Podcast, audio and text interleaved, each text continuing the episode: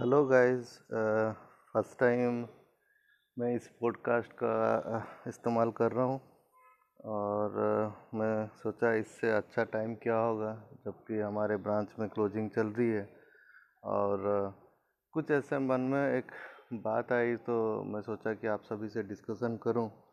Discussion क्या? In fact मैं आप सबको बताऊँ एक बहुत ही इंटरेस्टिंग टॉपिक है जो आप सब जानना चाहेंगे ज़रूर।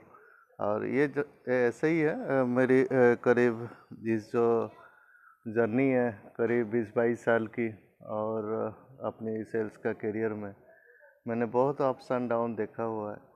लेकिन जब से मैं लीडरशिप में आया हूँ मैंने कुछ चीज़ नोटिस की है जो मैं चाहता हूँ कि आप सबको बताऊँ। जैसे कि मैं बात करूँ सक्सेसफुल जो मैनेजर्स होते हैं, उनकी कुछ चीज़ें जो मैं शेयर करना चाहता हूँ। जैसे कि मान लो कि कोई भी कोई किसी भी कंपनी में या मान लो अपने ही कंपनी में सक्सेसफुल होता है पीरियडिकली उसका काम अच्छा चलता है, लेकिन कभी कभी ऐसा होता है कि उसका काम बहुत ट्राई करने के बावजूद भी वो काम नहीं हो पाता जो उसको होना चाहिए था। तो कहीं ना कहीं वो उसको लगता है कि मैं शायद ये काम को कर नहीं पा रहा हूँ। या तो मुझमें वो फाइटिंग स्पिरिट नहीं है जो कि दूसरे मेरे से आगे चले जा रहे हैं। पता नहीं क्या क्या बहुत सारे चीज़ उनके मन में ज़रूर आता होगा। इस वजह से धीरे धीरे वो टूटने लगते हैं। जो एक बार जो टूटने लगते हैं, टूटने लगते हैं तो वो दोबारा खड़ा होने के लिए उनके पास ना हिम्मत होता है, ना कुछ चीज़ें संभलती हुई दिखती है उनको। तो मुझे लगा कि उसको कैसे ओवरकम किया जाए? लेकिन मैंने बहुत लोगों को भी देखा है कि आफ्टर पीरियडिकली फेलियर के बाद भी वो खड़े हुए हैं और अपने आप को संभाला है और एक फिर से जो पोजीशन पे थे उस पोजीशन पे आया हुआ है। तो मैं आप सभी को बोलना चा, चाहता हूँ इस पॉडकास्ट के ज़रूर ज़रिए में कि मान लो किसी भी टाइम आप सबका ऐसा ही सिचुएशन से आप गुजरे बहुत ट्राई करने के बाद भी आपका वो काम नहीं हो रहा होगा जो काम का आप एक्सपेक्ट करते हैं। आपका फील हो रहा होगा, आपसे जो कमज़ोर थे, नीचे जो चल रहे थे, वो आपसे ऊपर चले जा रहे हैं। तो कभी उदास होने का ज़रूरत नहीं है, मैं आपको बता रहा हूँ। उसका दो तीन रीज़न है। पहला कि ये तो लाइफ का सबसे एक एग्ज़ाम्पल हम ले ले सकते हैं। आप लोगों ने भी बहुत बार अपने क्लाइंट्स को, अपने सबॉर्डिनेट को बताया होगा कि अप्स एंड डाउन लाइफ में होते हैं। ऐसा कोई चीज़ नहीं है जहाँ पे अप्स एंड डाउन नहीं होता है। तो इसमें उदास होने वाली कोई बात नहीं है, ठीक है? और उदास होकर जैसे फेलियर जैसा फील होना या लूजर फील करना ये कहीं ना कहीं होता है। मैं मैं मानता हूँ कि ये चीज़ माइंड में आता है कि मैं, ऐसा नहीं हो रहा है मेरे से। तो लास्ट ऑप्शन हमको दिखता है कि मैं क्विट कर लूँ या ये सारा चीज़ कर लूँ। मैं बोलूँगा कि आप उस पार्ट के ओर ना जाके यदि आप दोबारा खड़े होने का कोशिश करते हैं तो मुझे लगता है कि एक ना एक दिन आप अपना वो मकाम पा पाएँगे जो आप कभी उस मकाम पे थे। तो उसके लिए दो तीन चीज़ मैं बोलूँगा। जो को जो कि आपको ध्यान रखने वाली बात है। सबसे पहला कि आपका गोल क्या है? क्या आप इस पीरियडिकली सक्सेस के लिए कोई कंपनी ज्वाइन किए थे? Number one. नंबर टू, क्या आपको लगता है जो एक्स पर्सन आपको बीट कर रहा है, क्या वो आपका टारगेट ऑडियंस है?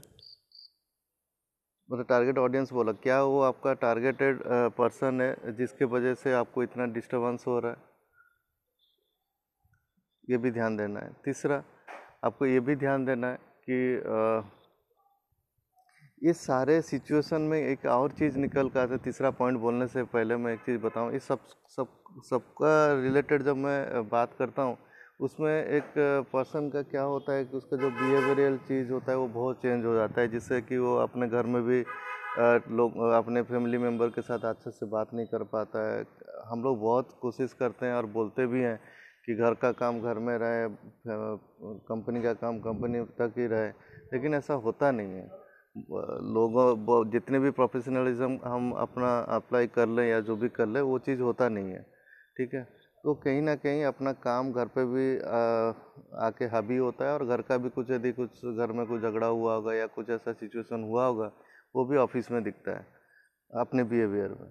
तो मैं यही बोलना चाहूँगा कि जो मैंने दो पॉइंट आपको बताया तो आपको ये ज़रूर ध्यान देना है कि आप अलग मकसद के लिए उस कंपनी में ज्वाइन किए हैं या आपका कोई मकसद है जो लॉन्ग टर्म मकसद है जिसको आपको अचीव करना है।